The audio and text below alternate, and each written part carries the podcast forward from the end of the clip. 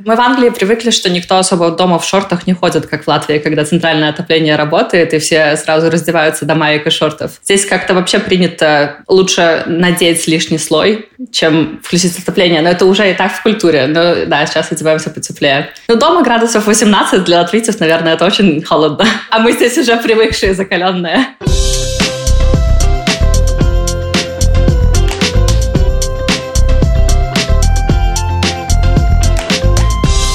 Всем привет! Меня зовут Ольга Петрова, и вы слушаете мой подкаст «Отчаянный оптимист. Как выжить в мире, где все очень дорого». Герои делятся опытом, а эксперты – полезными советами. С нами тепло и весело, так что присоединяйтесь. В одном из наших выпусков мы обсуждали, подходящее ли сейчас время требовать себе зарплату повыше. Кстати, ссылочка будет в описании. И вот тогда прозвучало, что если жители перестанут справляться со счетами, то они снова начнут уезжать. И я задумалась, а как сейчас живется нашим в той же Англии, Ирландии, Голландии, Швеции? Они тоже экономят и с ужасом ждут счетов за отопление или же, ну, продолжают вести привычный образ жизни? И вообще, насколько сейчас легко уехать, найти там работу, получать хорошую зарплату и жить, как говорится, как нормальный человек? Вот об этом я спросила своих друзей. Оксана Баста живет в Швеции три года. Замужем, начала учить шведский язык, сейчас активно ищет работу по специальности. Здесь, в принципе, все, кто приезжает из стран Евросоюза, получают возможность идти в бесплатную школу, которая называется эс эф и, сокращенно «Шведский язык для иностранцев». И ты проходишь вот ступени, после каждой ступени, как после каждого класса сдаешь экзамен, ну, не экзамен, а тест, и постепенно в итоге ты должен изучить шведский на достаточном уровне, чтобы пойти работать, либо пойти учиться дальше, чтобы приобрести уже здесь, в Швеции, как бы апгрейд для своей профессии. А без шведского, ты говоришь, вообще сложно, да, с работу найти или в конкретной отрасли сложно найти? Ну, смотря кто ты. Вот если ты айтишник, то считай, прямо тебя будут на руках носить и бережно передавать от одного одного работодателя к другому. Упрашивать будут, приди работай в нашу компанию. Если ты хороший айтишник, ты можешь работать со знанием английского прекрасно. Допустим, вот нашу профессию, журналистику, сюда перенести на шведскую почву, это надо хороший английский, а еще лучше хотя бы, ну вот, выше среднего уровня шведский. Поэтому определенные трудности я, конечно, испытываю, но я потихонечку продолжаю работать на Латвию. Спасибо, Латвия!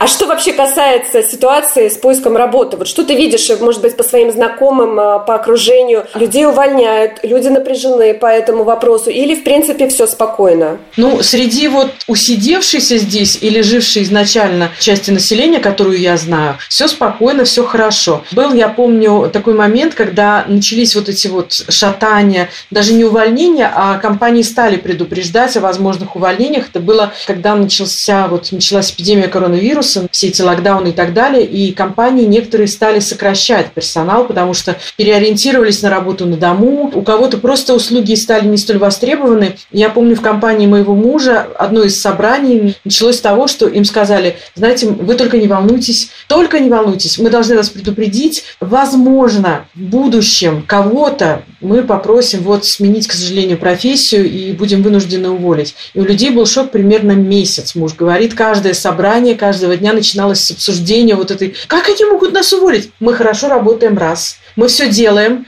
мы нормальные ребята, у нас до пенсии еще нам сидеть и сидеть. На каком основании? То есть они вообще не понимают. Мы готовы к этому в любой момент, мы четко адаптируемся, мы тут же куда-то перепрыгнем, у нас есть план А, план Б, план С, подушка безопасности. Они не готовы совершенно. Вот сюда переезжать нашему человеку, лучше выживем здесь и адаптируемся, чем они сами. Но сейчас, надо сказать, никого вот так вот не увольняют резко, никому не говорят о возможных каких-то сокращениях. Я знаю, что очень сложно искать работу тем, кто только что приехал. Есть много украинских, вот у меня знакомых, которые переехали сюда.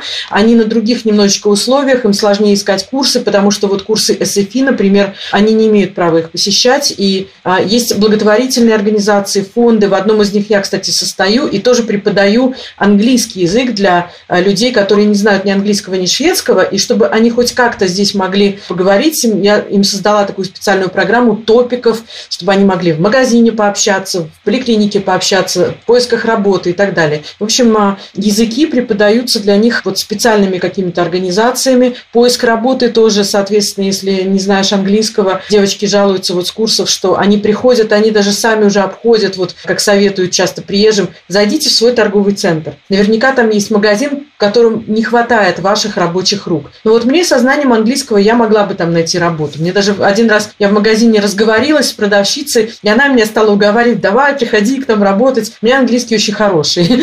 Вот. Но я как-то не решилась пока настолько кардинально сменить профессию, но вот такая вот план. Может быть, даже не С, может быть, Ф. У меня есть такой вот запасной. Послушай, ну вот мы говорили о ковиде. Ковид мы более-менее, тьфу-тьфу-тьфу, как-то уже пережили или, по крайней мере, научились с ним сожительствовать, да, скажем так. Теперь у нас энергетический кризис. Латвия достаточно остро его чувствует, и, как я слышу, то европейские страны он тоже затронул. Что касается Швеции, какие вообще настроения вот сейчас царят в обществе? Подавленность, люди начинают экономить, стрессовать.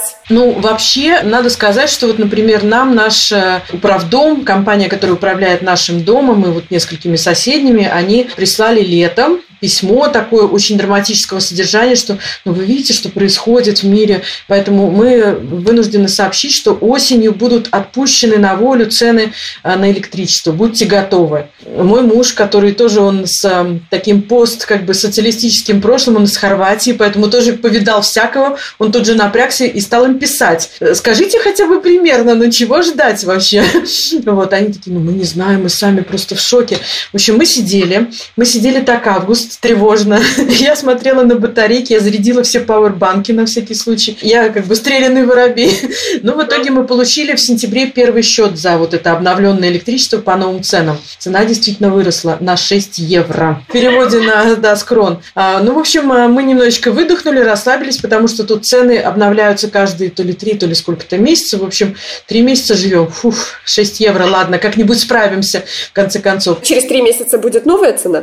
Через три месяца будет будет новая цена, но мы уже как-то немножечко, мы подумали, ну, ну ладно, ладно, шесть евро, может быть, не будет сразу шестьдесят шесть или шестьсот шестьдесят шесть, а вот как-то они будут плавненько поднимать, и я знаю, что у шведов, в общем-то, они начали немножечко активнее, чем раньше, скупать свечи, батарейки, скупать какие-то вот маленькие генераторы. Всем в Швеции разослали такую брошюру о том, что делать в моменты кризисов. Любой кризис, то есть вот написано, если наступит кризис или война, так она называется, эта брошюра, и готовность к кризису при террористическом акте, при обороне Швеции, при нападении на Швецию, повышенная готовность, какие сигналы будут, какие нужно иметь обязательно дома продукты, питание, не питание, какие одеяла нужно подготовить, если отключат отопление. Совет очень хороший, мне понравился. В гостиной, у всех есть тут в Швеции большой обеденный стол, это прям обязательно, это часть гостиной. И вот под этим столом надо, обвесив его одеялом, одеялами снаружи или какими-то покрывалами,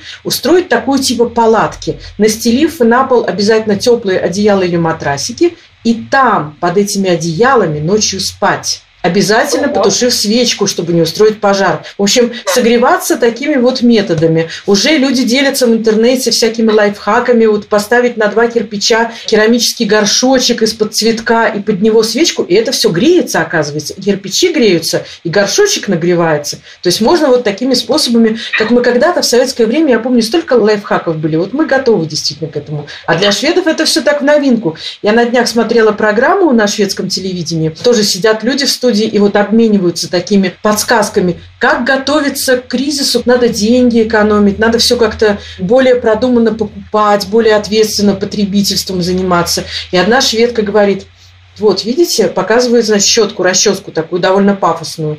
И говорят, а что, что, как это помогает? Она говорит, ну вот видите, эта расческа, она стоит девятьсот крон, то есть девяносто евро. девяносто евро, но зато эту расческу я смогу использовать двадцать лет.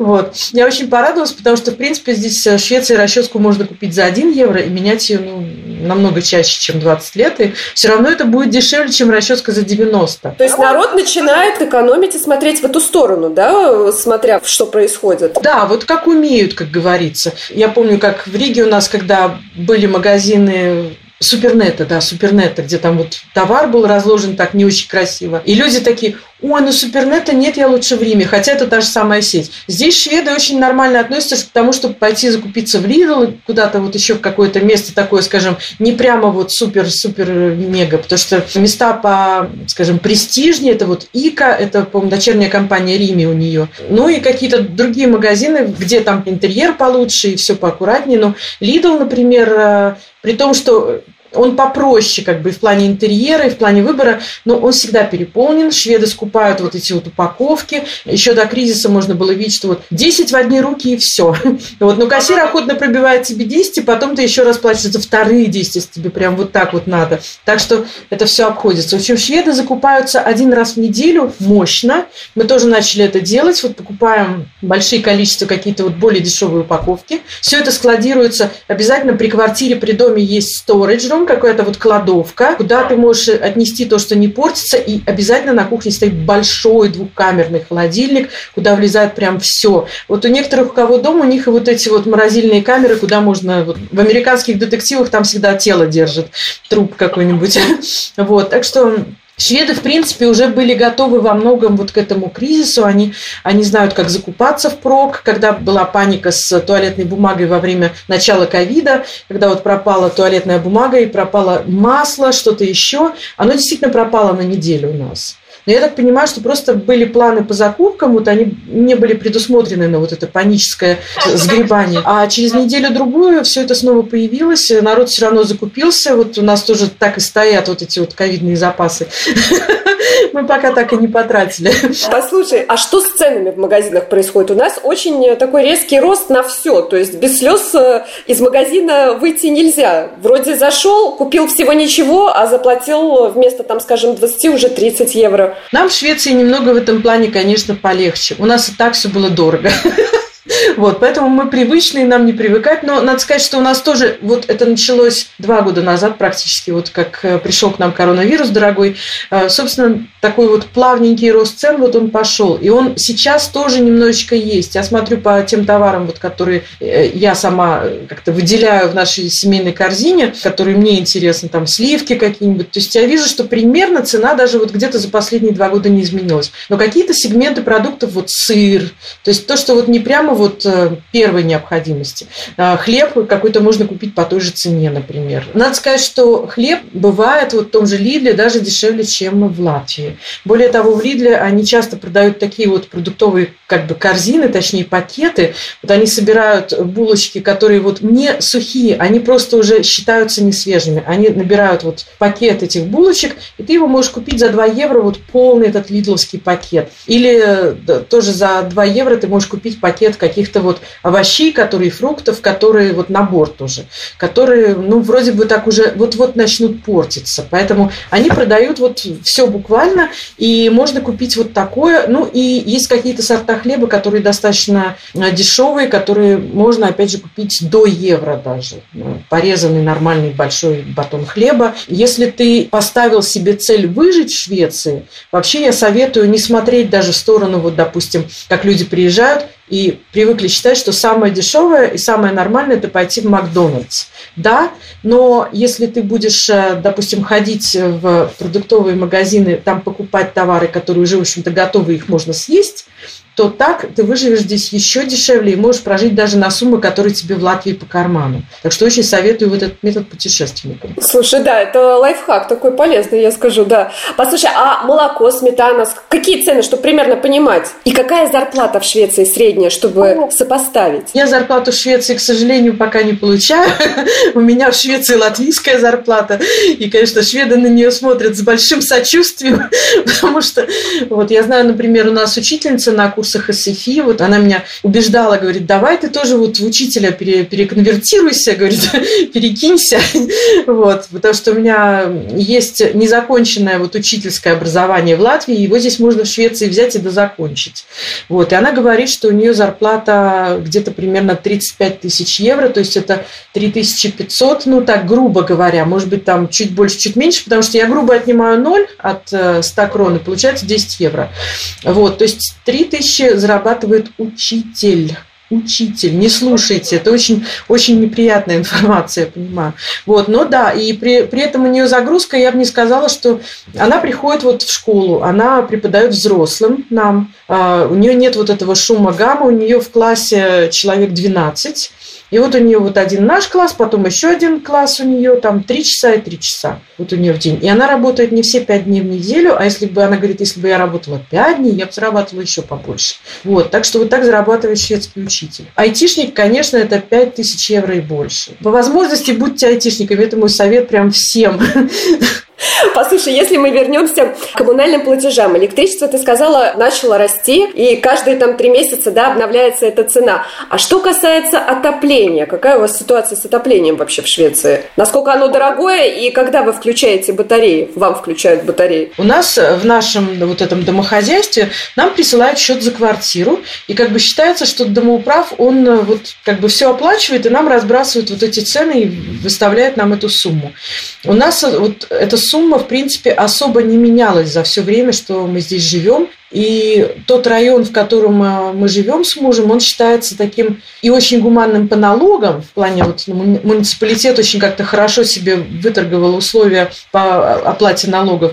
И при этом он считается хорошим в плане как бы качества жизни, криминальной ситуации. Ну и нам как-то вот прям посчастливилось купить здесь квартиру достаточно дешевую. И, скажем, если в Латвии за квартиру примерно такого же э, метража э, я зимой плачу сто восемьдесят евро, то здесь, в Швеции, мы платим все вместе, вот, включая воду, телевидение, туда же входит интернет, э, свет, отопление, э, услуги вот этого домоуправы, потому что они реально выполняют свою работу, то есть они следят, если там, не дай бог, перегорела лампочка в подъезде, тот же день, то есть не надо никуда ничего сообщать, прибегают, меняют там замки, все, подъезд моют каждый день с этими вот специальными машинами и так далее, меняют фильтры под окнами дважды в год, приходят без напоминаний. То есть вот за все вот это мы платим шестьсот евро. Она варьируется как-то от лета к зиме, но, но в принципе вот это вот такая вот базовая сумма, которую мы платим. И удобно тем, что когда ты меняешь квартиру или ищешь себе квартиру какую-то новую, то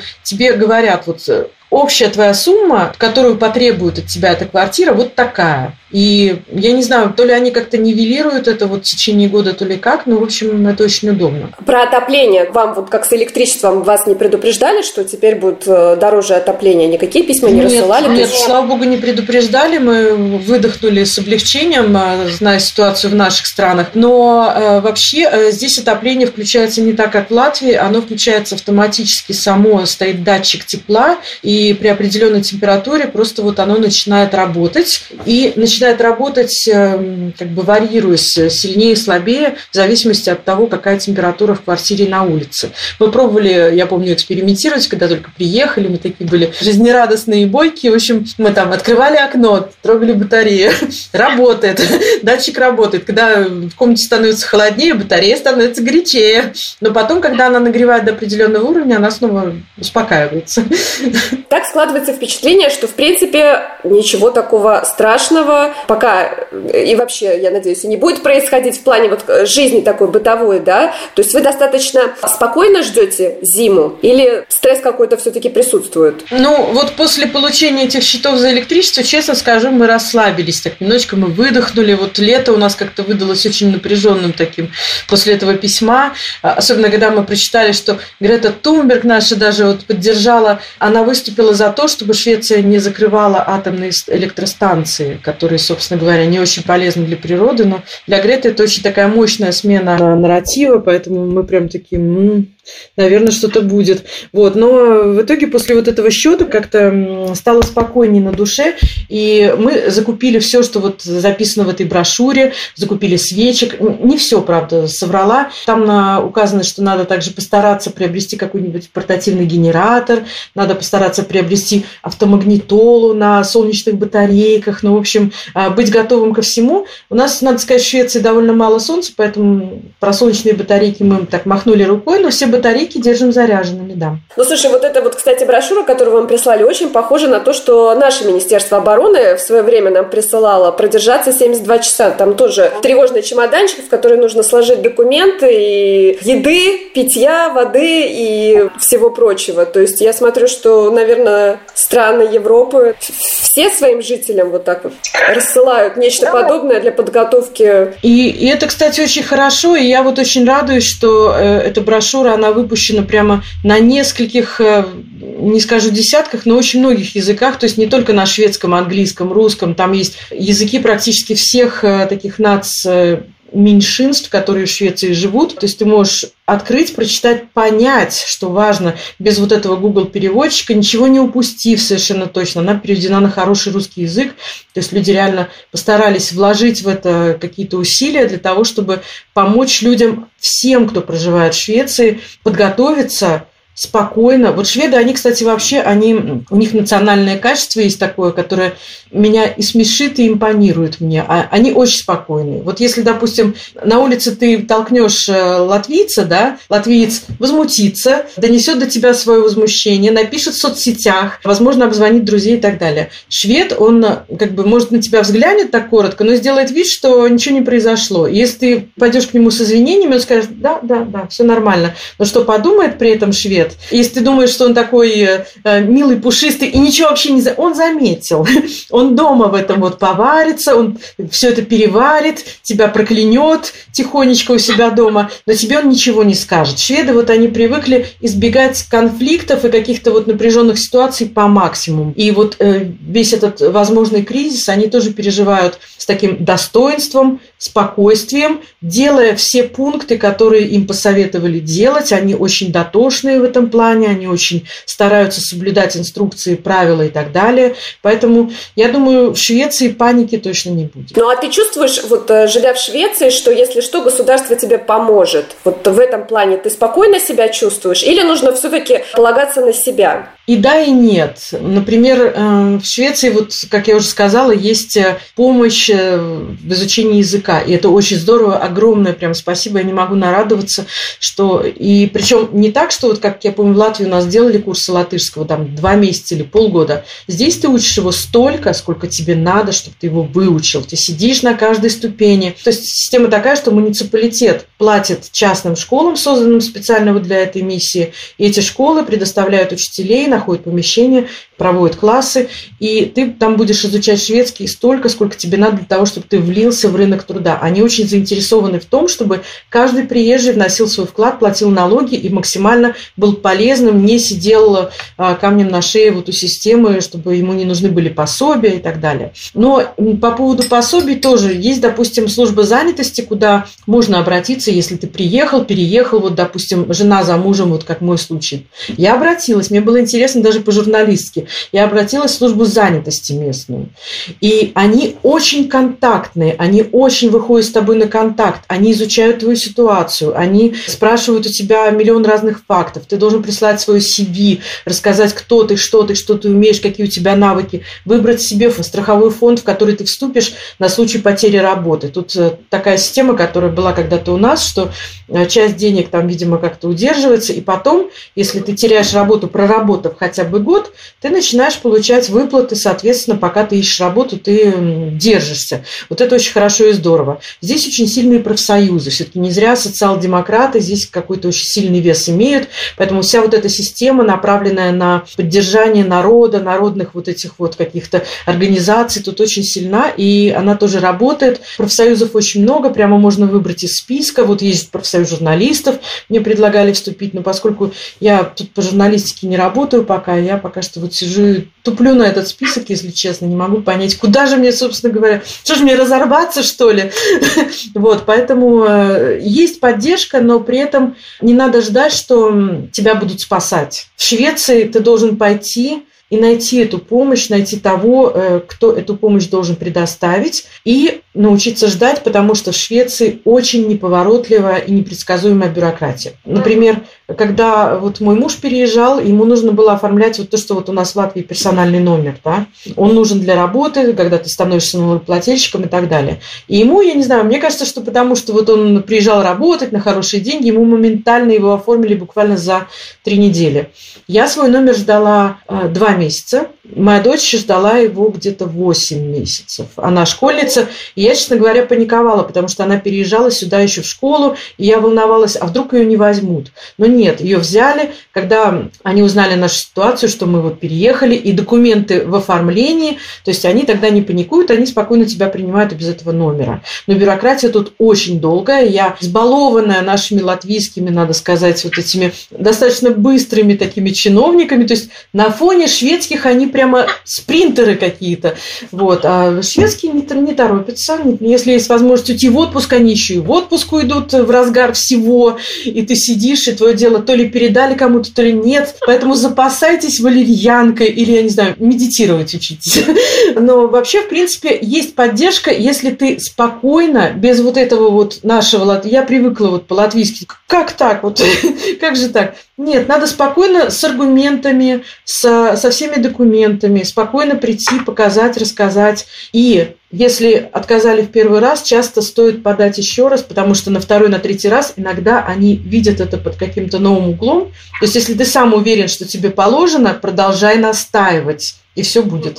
Среди моих знакомых, например, многие уже начинают поглядывать за рубеж. Ну, пока это только в планах, но кажется так, что а, вот надо ехать за границу, вот как это было лет десять назад в экономический кризис, что там можно легко найти работу, хорошо устроиться и получать хорошие деньги.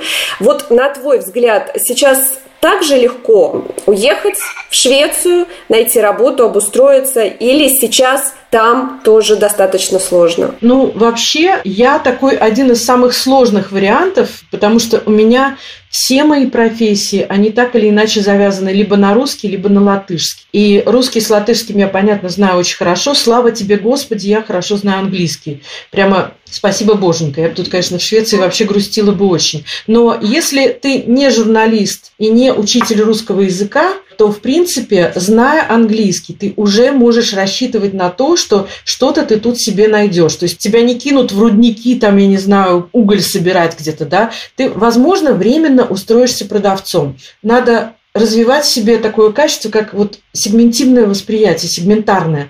Да, то есть ты должен помнить, что если у тебя сейчас период, что ты вынужден устроиться продавцом, это просто такой период. Его надо пережить, он закончится, ты в это время подтянешь шведский или соберешь документы, или поймешь, куда тебе пойти учиться. Потому что вот это, кстати, в этой службе занятости очень можно потребовать вот этой помощи, подсказать. Вот посмотрите, вот у меня есть это, это, это, на что мне лучше быстренько переквалифицироваться. Они вот с этим помогают очень хорошо. Они скажут, вот, допустим, я вижу, у вас есть опыт учителя, хотя вы не работали, но смотрите, вот эта школа, потом вот эта школа, вот это. То есть мне вот именно так разложили мой вот этот опыт, который мне казалось вообще не никак не разложить. Но мне посоветовали, у меня есть вот учительская карьера и карьера переводчика, и там, и там мне нужно доучиваться. Я собрала латвийские документы, я их сейчас переведу, и потом пойду учиться дальше, когда немножечко потяну шведский. Но, в принципе, даже если вы едете в Швецию, чей язык очень сложный, ребята, здесь двадцать семь способов написать букву «щ» или «ше». Здесь все возможные сочетания двух согласных обязательно дадут либо, либо «ше», либо «ще». Это какой-то ужас просто. Гетеборг называется «етеборь».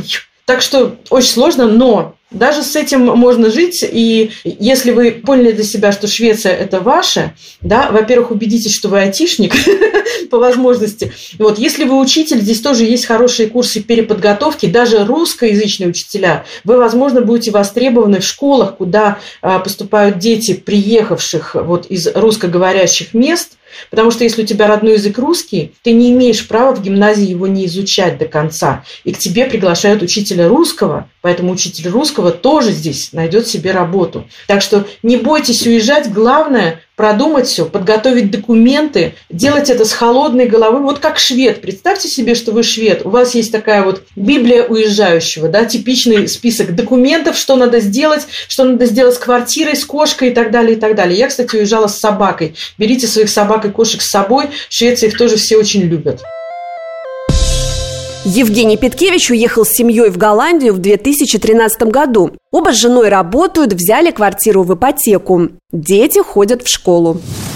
В Голландии, кроме цен, ничего не меняется, да, там, там, допустим, в работе, работы много, да, спада никакого нету, хотя у меня есть знакомые, которые работают, опять-таки, в теплицах, да, и они вот говорят, что многие теплицы, да, голландские, они на зиму закрываются, потому что у них просто нет таких средств отапливать теплицы. А некоторые теплицы, у которых есть как бы уже контракты, хорошие контракты на газ, да, там на несколько лет вперед заключены, то есть они платят еще старую цену, им легче закрыться и продавать этот газ, понимаешь? Поэтому они зарабатывают сейчас больше денег на продаже этого газа, чем на помидорах. Какая-то база людей остается, естественно, работает. Там, там надо всегда теплицу поддерживать, да, там. Но, в принципе, да, вот такая большая часть вспомогательных людей, да, кто приезжает туда, грубо говоря, на сезон, их как бы отправляют или домой, или на другую работу. Даже есть теплицы, которые как бы полностью, да, свою деятельность прекращают, потому что они видят, что перспективы нету, если там газ останется под такими же ценами, да, то они решили, что им легче закрыться, возможно, даже продать эти поля тепличные, да, там государству. Государство нуждается в земле, потому что негде строить дома в Голландии, да. Поэтому они пытаются сократить, то есть, число фермеров, потому что у них очень большие плантации, да. Соответственно, они хотят больше земли перекупить, построить там дома, и чтобы людям было где жить. Как бы. Голландская такая сейчас система, кризис такой в Голландии, с жильем, кстати. Что в моем случае это как бы плюс, потому что мой дом как бы в цене растет все время, знаешь. Чтобы снять, допустим, двухкомнатную квартиру, двухкомнатная – это две спальни, да? Потому что здесь, здесь так рассматривается, да, в Голландии. Это тысяча четыреста евро примерно, да, будешь платить. Учитывая, что зарплата средняя, ну, вот голландская, да, будет составлять, наверное, вот если ты вот работаешь в теплице, просто помидоры, да, снимаешь, в коробочку ложишь, это будет тысяча, может, восемьсот, да, на руки у тебя будет выходить. То есть, соответственно, ты, грубо говоря, будешь одну зарплату отдавать только за съем квартиры, да. Если это семья, тем более, знаешь, ну ладно, у тебя двое тогда зарабатывают. Тут очень много факторов, да, которые будут в минус тебе сейчас делать. Поэтому Голландия, наверное, сейчас для, вот именно, чтобы приехать и начать хорошо жить, не самая лучшая страна. Особенно, если когда у тебя дети есть, знаешь. По жилью раньше было так. Мы приехали, да, когда нам дали жилье агентство, да, куда я приехал работать. Я год там отработал в этом агентстве, и мы решили, ну, вот, что нам надо как бы, да, двигаться дальше, искать свое что-то. Мы нашли квартиру за шестьсот евро в то время, или шестьсот пятьдесят было, по-моему, да, шестьсот пятьдесят евро. Это была однокомнатная квартира, то есть с одной спальней, да, и там ливинг-рум.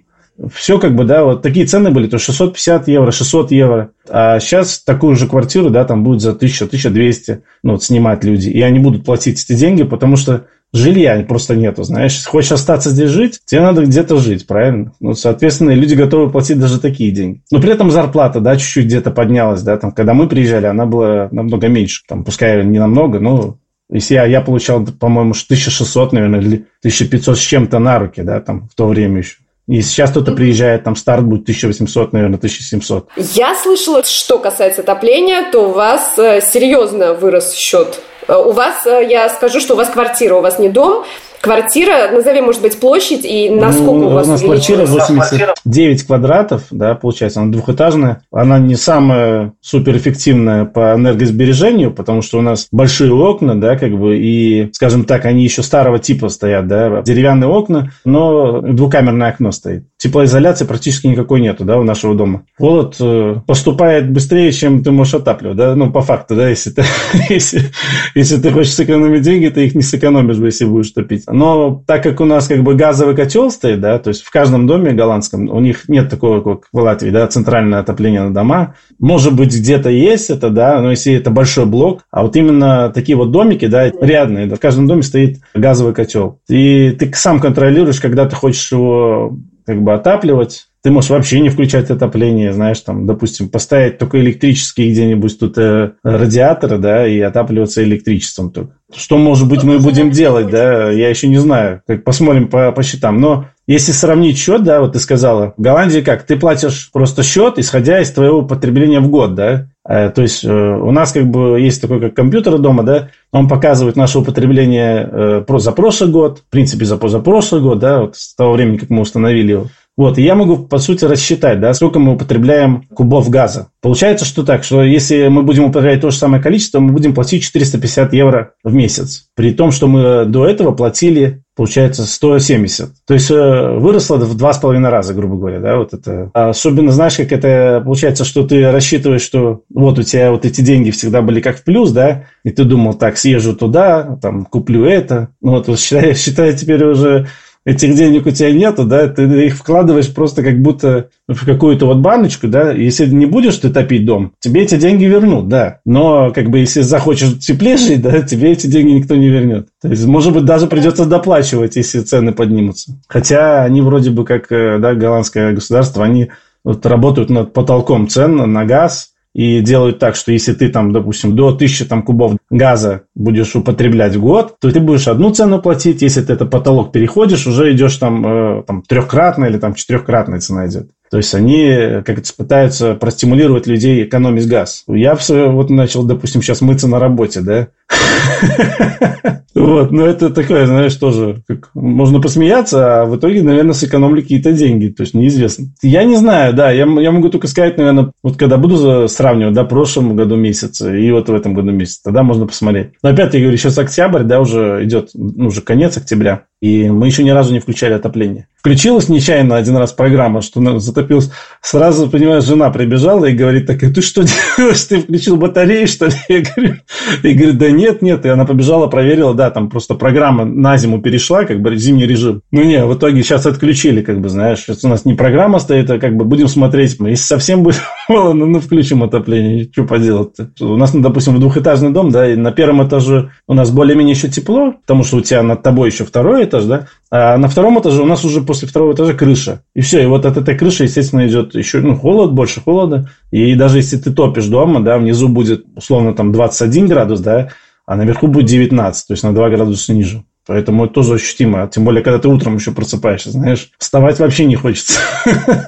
Послушай, помимо отопления, другие коммунальные услуги, они тоже выросли в цене? То есть у нас, например, в Латвии, у нас все выросло. Как у вас в Голландии? Ну, пока, ну, как бы, за, допустим, если брать, да, мусор там и всякое такое, это мы платим раз в год. То есть это, эта цена определялась еще в прошлом году, да. тысяча триста евро. То есть это, это цена за, за дамбы, которые в Голландии стоят, да, э, за мусор, за налог, то, что у тебя вот дом. Там на каждого человека еще идет, там, ну, подсчитывается определенная сумма. За воду я плачу двадцать девять евро. Это, наверное, одиннадцать кубов мы, ну, пользуемся в, в месяц. То есть где-то двадцать девять - двадцать семь евро. Там каждый год меняется, потому что они смотрят тоже по употреблению, знаешь, как я плачу все время фиксированную, ну, сумму весь год, и потом приходит перерасчет просто, да, ты или доплачиваешь, и, или типа тебе возвращают деньги. Но у вас были какие-то разговоры, что у вас и вода подорожает, и вывоз мусора? Но я понимаю, что в счетах это еще не отражается, но как бы разговоры идут такие, что, ну, это насчет тоже воды подорожает. Нет, воды нет, а электричество это, это входит тоже в ту же цену, да, что и газ. Вот четыреста пятьдесят евро, это вместе с электричеством, вот это я забыл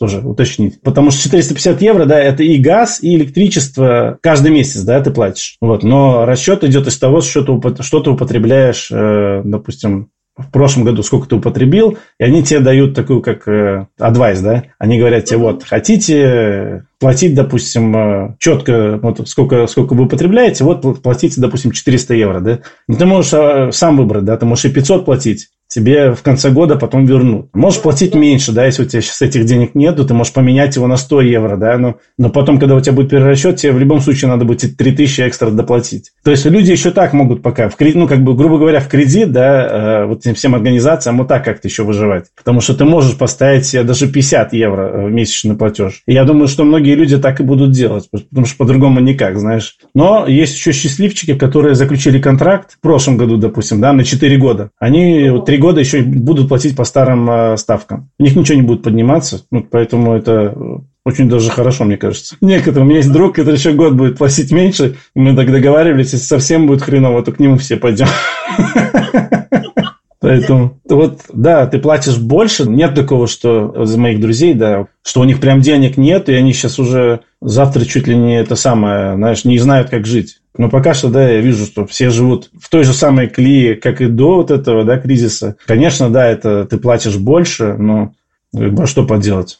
А что с продуктами питания? Подорожали они? У вас, в принципе, я помню, цены были примерно такие же, как у нас? Все как-то сравнивают, так же, как в Латвии. Так, нет, не так же, как в Латвии. Были всегда, деш... ну, в Латвии дешевле. Там, может быть, условно, какие-то продукты были у нас дешевле, да, или там, или так же само стоили. Но все равно, по факту, в Голландии, да, были дороже продукты. Я не знаю, как сейчас. Сейчас, если в Латвии все поднялось, да, то, ну, в Голландии тоже, соответственно, поднимается все. Там, допустим, если взять филе, да, допустим, куриное, восемьсот там грамм, она там будет стоить, условно, сейчас восемь евро или девять. Ну, это восемьсот, даже не килограмм, да? Да, есть какие-то магазины, там, турецкие, польские, да, они чуть дешевле филе это продают. Но, опять-таки, его везут откуда, непонятно откуда. Кому как, знаешь, кто-то идет покупает, кто-то нет. Кто-то доверяет этим всем магазинам, как бы, поэтому. Хлеб, допустим, мы покупаем, ну... Бывают скидки, да, еще что-то там. Ну, за евро, евро двадцать, наверное, будет э, стоить хлеб. Но он, он не такой, как латвийский. А это такие будут, как булочки, да, восемь штук. Такие вот кругленькие. Вот. И восемь штук булочек, это будет, наверное, евро двадцать, евро тридцать стоит, да. Если такой, какой, как тостерный хлеб, такой батон, но он тоже, наверное, евро семьдесят, там, да, евро восемьдесят будет стоить. Ну, вот килограмм бананов... Наверное, евро девятнадцать, евро двадцать, да, будет стоить, если так из фруктов брать. Картошка, наверное, три, три евро картошка стоит, два с половиной килограмма будет три евро стоить. Ну, это, это в магазинах именно, это не на базарах, да, это вот именно вот магазин. Послушай, ну, наверное, такой заключительный вопрос. Насколько я понимаю, несмотря на повышение платежей, на повышение какой-то цен, в принципе, пока нету такого, что сильно бьет по карману и приходится сильно менять какие-то свои привычки, да, житейские. А, то есть достаточно спокойно себя чувствуете в этом плане. А не было мыслей, я предполагаю, не было посмотреть в сторону родины, вернуться или прекрасно там? Вот хороший вопрос, да. Мне нравится в Латвию приезжать в отпуск, да, потому что я в Латвии чувствую себя все равно как дома, да. Я там родился, я там рос, у меня там друзья еще до сих пор, родственники. Вот, э, мы очень любим туда приезжать, да, как бы с детьми. Но, наверное, вернуться жить я бы как бы туда не хотел, да. Если бы, если бы я точно знал бы, что я буду, да, работать и получать энную сумму денег, да, стабильно, да, и ничего не изменится, там, никакой кризис на, на мою зарплату, на мою работу не, не повлияет, то, наверное, я бы вернулся, да. Сейчас, допустим, хейтеры скажут, да, так и в Голландии так тоже может кризис начаться, да, и работы не будет. Но, допустим, возьму как себя, да, я могу сказать, что работу можно здесь найти просто всегда, и она, зарплата это будет именно соотносительно, ну, относительно твоей, твоей работе, да. То есть, э, не будет такого, что ты придешь здесь и будешь теперь минималку получать, да, в Голландии. Если ты уже какое-то время здесь прожил, ты себе работу здесь всегда найдешь. Да, приезжим именно новеньким, да, будет по, им сложнее, они там не знают ни языка, не знают ни законов, да, еще чего-то не знают, там, ну, условно, да, и тот же работодатель, если придет человек, который знает язык, да, и человек, который не знает язык, он, естественно, выберет, ну, естественно, человек, который разговаривает, потому что самому работодателю будет легче. Вот, но именно что касается работы, я просто, ну, в Голландии, допустим, на сто процентов уверен, что здесь экономически как бы сильная страна, да, она ни от кого не зависит. То есть, а Латвия, вот я как бы рассматриваю, что это страна, которая зависит от Евросоюза в первую очередь, да, сколько Евросоюз денег даст, так и будет, то есть, понимаешь? Да, есть, наверное, отдельные фирмы, которые как бы там независимые вообще ни от чего, и они очень хорошо поднялись в Латвии, платят хорошую зарплату там, да, своим работникам. Вот, но, но в целом, мне кажется, что все равно экономическая такая стабильности в Латвии нету. Но послушай, если людям, которые, например, сейчас посматривают, скажем, за границу уехать, да, в ту же самую Голландию, вот на твой взгляд, сейчас, если они туда поедут, им так же просто будет найти работу, как тебе в свое время, либо сейчас это стало сложнее в силу происходящего? Сейчас э, самая большая проблема – это не найти работу, а где жить человеку. И когда человек приедет в Голландию, да, условно, он будет знать, я буду работать, и в то же агентство, допустим, приедет, вот, которая будет давать работу и жилье, то его обязательно заселят там с еще там восьмером, может, с десятером вы будете жить, там, знаешь, в комнате там по четыре человека. Сейчас неизвестно, какие там условия вообще в этом. Вот. Если, даже в мое время такое слышно было, да, что вот людей там по пять человек в одну комнату, как так, ну, то есть, где приватность, где что. То есть, сейчас, наверное, про это вообще можно забыть. Как бы, ну, приехав в Голландию, ты даже не сможешь заработать себе, чтобы, условно, взять ипотеку, да, потому что дома, они, они растут в цене быстрее, чем зарплаты растут твои. То есть, если ипотека твоя будет тебе давать двести тысяч, условно, да, там на дом, то самый-самый-самый-самый простой дом, да, там квартирка, там та же студия будет уже стоить двести пятьдесят тысяч. Ну, это я примерно, да, это я, я сейчас не говорю, то, что сколько там, какие дома стоят. Вот, но в целом просто я вижу это по моим друзьям, кто хотели купить, да, и вот откладывали эту покупку очень долго, потому что хотели купить дом, да, и сейчас просто дома эти стоят уже, на, ну, то есть в разы больше, чем как бы им ипотека дает. Хотя до этого им давали, давала ипотека на, на дом, да, они могли позволить себе дом, но у них были такие запросы, да, хочу дом, допустим, чтобы он был там условно не меньше ста квадратов, чтобы там две ванны, ну, то есть они по своим запросам, да, смотрели, правильно, да, это покупка на всю жизнь. Вот. Но в итоге эта вся покупка затянулась, и теперь они не могут купить себе ни дом, там, а может даже и не квартиру. Ну, квартиру, ладно, можно купить, да, но, но по факту как бы, ну, про дом уже пока что можно забыть точно. Получается, что платеж, наверное, за дом сейчас будет ипотечный, да, условно там триста семьдесят тысяч, он будет выходить там в две тысячи, да. А две тысячи – это, грубо говоря, одна зарплата человека. Да? Можно уже забыть про какие-то другие там, привычки, которые там, хотел летать там, в отпуск, да? Покупать какие-то там, телевизоры, там, компьютеры, еще что-то, да? Что тебе нравится, как бы, технику какую-то. Вот, поэтому уже деньги, получается, им не отложить, да, на это. Ну, проезжим здесь э, будет сложно. Но нет ничего невозможного, как пела это самое Дима Билан.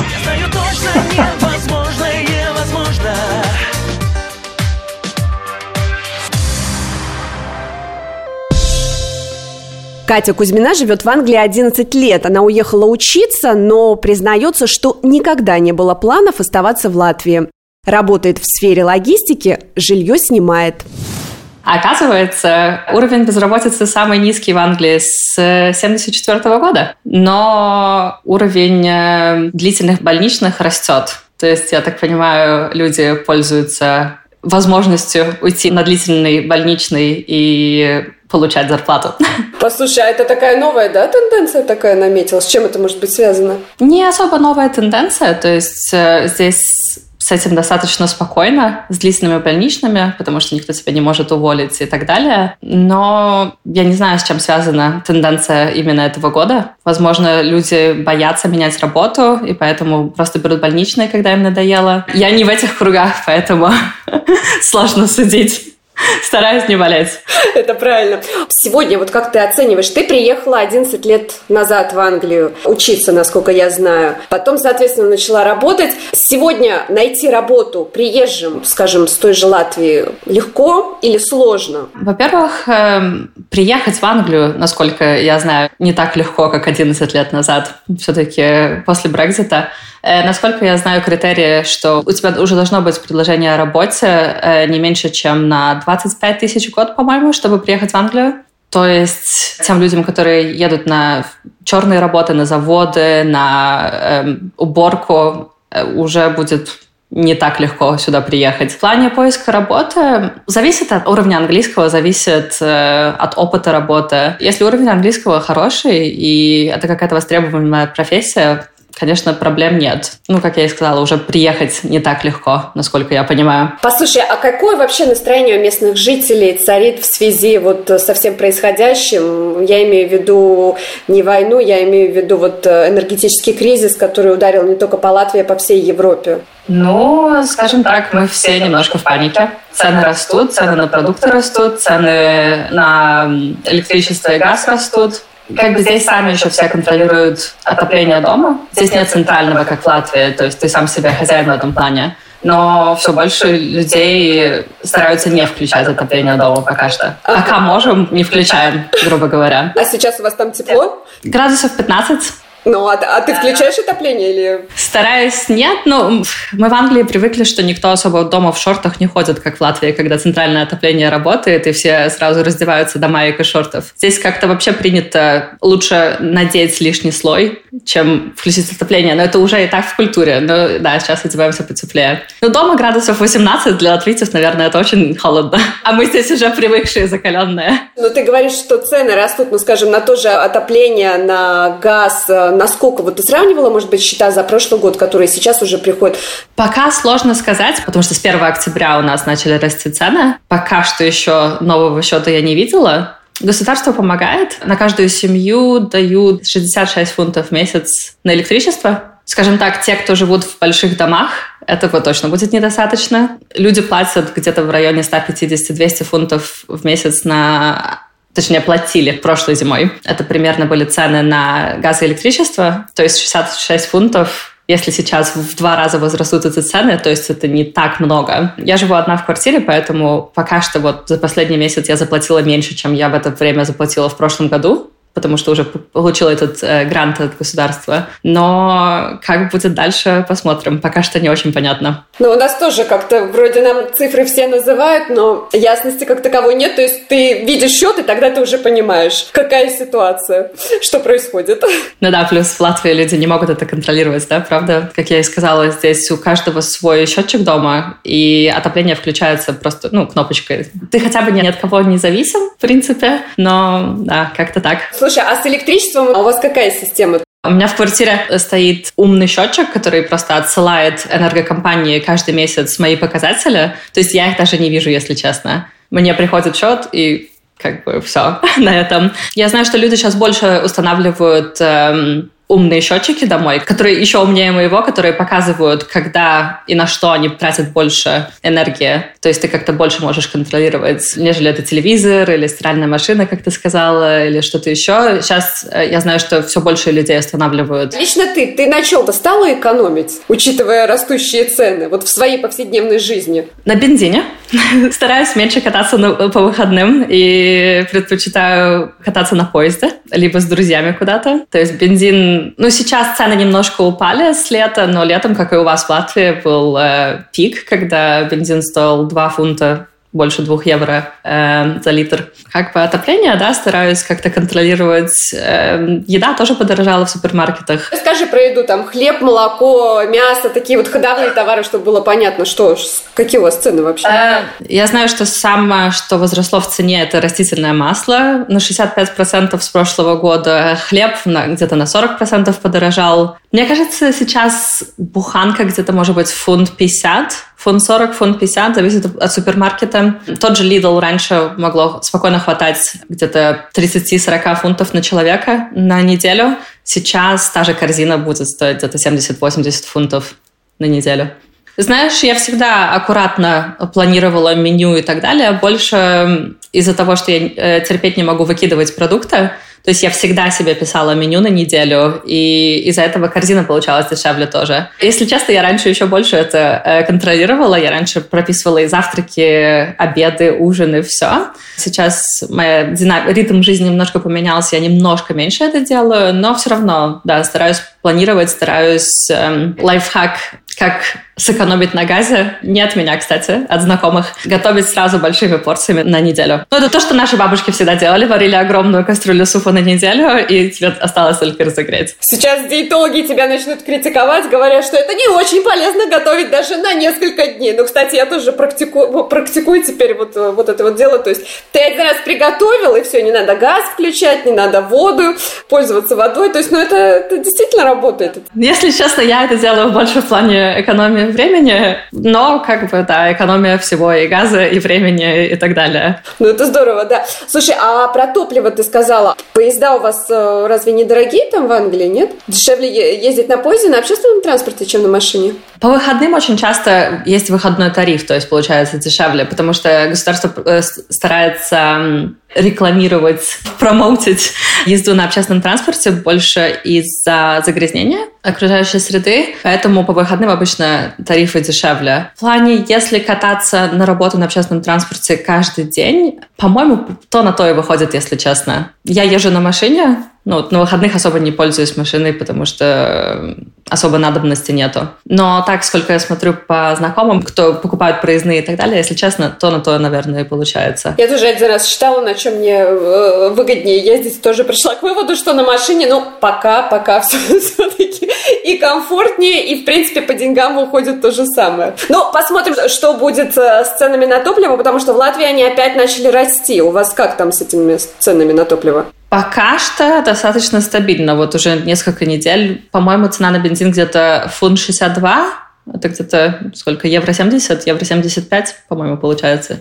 Ну, то есть летом было почти два фунта. Ну, вот уже, да, несколько недель не менялось. Ты говорила о том, что, в принципе, вот уехала, когда учиться, у тебя, в принципе, не было планов оставаться в Латвии. Почему ты выбрала в свое время именно Англию? Был выбор между Швейцарией и Англией. В Швейцарии, в принципе, это был просто финансовый вопрос. Чтобы учиться в Швейцарии, мне надо было брать кредит в латвийском банке на обучение. В Англии студенческие кредиты оформляются очень легко, прямо здесь, которые все до сих пор выплачивают. Но это тоже система очень хорошая. Он вычитается из твоей зарплаты до вычета налогов. В Англию было легче всего устроиться на тот момент. А раз уж мы коснулись темы кредитов, у тебя квартира не в ипотеке случайно? Я на данный момент снимаю. Ага. А что с арендой? Растет? Выросла? Моя хозяйка квартиры не трогала мою аренду за последний год. Но вообще, да. Вообще цены на жилье и аренда везде растет. Мне очень повезло. Получила эту квартиру по знакомству, поэтому пока что мою аренду не трогают. Слава богу. А что с жильем вообще вот э, в Англии, в, в частности, в Манчестере? Я знаю, например, что в Голландии это очень большая проблема с жильем. Его приезжим очень сложно найти. Даже самим голландцам коренным, в принципе, достаточно сложно найти, где жить. А что вот в Англии? Легко его найти, если есть деньги? Э, если есть деньги, то да, конечно. И единственное, когда ты начинаешь снимать квартиру, тебе нужно предоставить выписку зарплаты за последние три месяца. Иногда просят... Эм, да, много всяких документов, выписки зарплат. Иногда просят эм, связаться с предыдущим хозяином квартиры, чтобы у него, ну, уточнить, что с тобой все хорошо, с тобой все в порядке, ты никому не разгромил квартиру в прошлом. Да, физически жилья, жилья навалом. Все больше и больше строят. Манчестер — это вечная стройка. Если даже сейчас сравнить его с тем, каким он был десять лет назад, это вообще совершенно другой город. Очень застраивается. В центре Манчестера практически не осталось ни деревьев, нет никаких парков. Это, это не Рига, где пошел один парк, пошел другой парк. Такого здесь нет. Если не секрет, ты за аренду сколько платишь и какая квадратура? То есть, чтобы немножко понимать, насколько... Квадратуру не скажу, потому что здесь как-то не мерят квартиры в квадратных метрах. Я знаю, что это звучит очень странно, но здесь все, на что обращают внимание, это сколько спален. То есть у меня две спальни и гостиная, ну, ванная комната, естественно, кухня. Я больше не живу в центре Манчестера, и мне очень повезло с арендой. Я сейчас плачу шестьсот пятьдесят фунтов в месяц. В Манчестере, к примеру, односпальная квартира, не однокомнатная. То есть это когда спальня и гостиная. Ну, сейчас минимум тысячу фунтов в месяц. А средняя зарплата при этом какая? Среднюю не скажу, это надо будет проверить статистику. Опять-таки, минимальную тоже, если честно, не скажу, потому что давно минимально не было.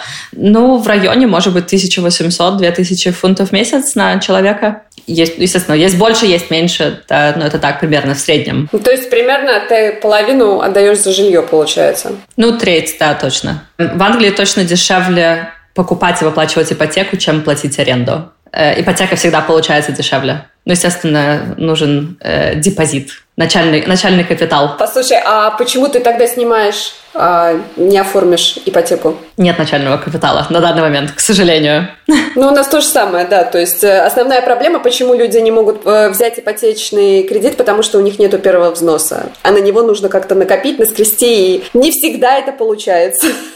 Ты говоришь, что люди пребывают в панике из-за растущих цен. А, то есть, ну, да, ты общаешься, у тебя есть друзья, естественно, у тебя окружение. Что еще? Что, что, что начинают делать э, местные жители? То есть, в чем эта паника проявляется? То есть, вот э, отопление вы начинаете позже включать, и, то есть, ну, регулируете, точнее, да, желаете померзнуть. Что, что еще там? В магазин реже ходить? Еще что-то? Э, знаешь, это больше общее настроение. То есть, это все, что люди на данный момент обсуждают, и все, о чем люди переживают, и новый премьер-министр. Очередной. Ну, а ты чувствуешь, что, если что, если ты вдруг не сможешь справляться со счетами, что государство тебе окажет реальную помощь, то есть ты в этом плане себя уверенно чувствуешь? Если честно, нет. Если ты работаешь на нормальной, хорошей работе, и у тебя обычная среднестатистическая зарплата, то помощь от государства не стоит ждать. Если ты потерял работу, в том случае государство поможет и так далее. Но вот этому среднему звену, когда у тебя как бы есть работа, ты э, ни на какую поддержку не можешь больше рассчитывать, кроме вот этих шестьдесят шесть фунтов в месяц, которые э, предоставляются всем на данный момент. Что бы ты, может быть, посоветовала или сказала тем людям, которые вот поглядывают э, за границу, думая, что, возможно, там будет легче? Действительно ли сейчас э, в той же Англии легко найти работу, легко э, устроиться? Или все-таки сложности существуют определенные? Знаешь, сложно судить, потому что никто из моих знакомых в последние несколько лет не переезжали, поэтому нету такого опыта, да. Но мне кажется, что сейчас дрова и здесь не зеленее, и здесь тоже людям сложно. Не уверена, что здесь уровень жизни сейчас намного выше, чем в Латвии. То есть лет десять назад, когда я сюда переезжала, это точно было так. Сейчас я не уверена. Сравнивая жизнь своих знакомых, друзей, семьи в Латвии, мы примерно, мне кажется, все на одном уровне. Зависит, конечно, в какой-то ситуации. Я говорю, какой опыт работы, какой уровень английского и так далее. Но если английский не очень, э, нету какой-то очень востребованной профессии, то здесь точно будет сложно устроиться. А в Латвию ты вообще ездишь или вот за эти одиннадцать лет так и не была ни разу? Нет, ну, конечно, была. Раньше ездила раз в год, сейчас... Э, Да, последний раз была в прошлом октябре, пока что планов нету. Когда соскучусь, тогда поеду. Мне кажется, это тоже вот сейчас непонятно, что с ценами и что сейчас будет зимой. И как бы поездка в Латвию – это обычно э, большие расходы, поэтому, наверное, оставим до весны это дело, до потепления. Когда наступит весна, мы очень будем надеяться, что жизнь наша немножко будет получше, повеселее, как говорится. Все говорят, главное перезимовать, а там уже будет попроще. А там разберемся. Вот таких три разных истории у нас получилось. Впрочем, объединяет их одно. Никто из героев не планирует возвращаться обратно в Латвию. Сколько в итоге еще жителей уедет, покажет время. Ну и счета за коммунальные услуги. А я напоминаю, что послушать этот и другие выпуски подкаста «Отчаянный оптимист» можно не только на портале Delphi, но также в Spotify, Apple Podcasts и на YouTube. Так что подписывайтесь, вас ждет много интересной информации.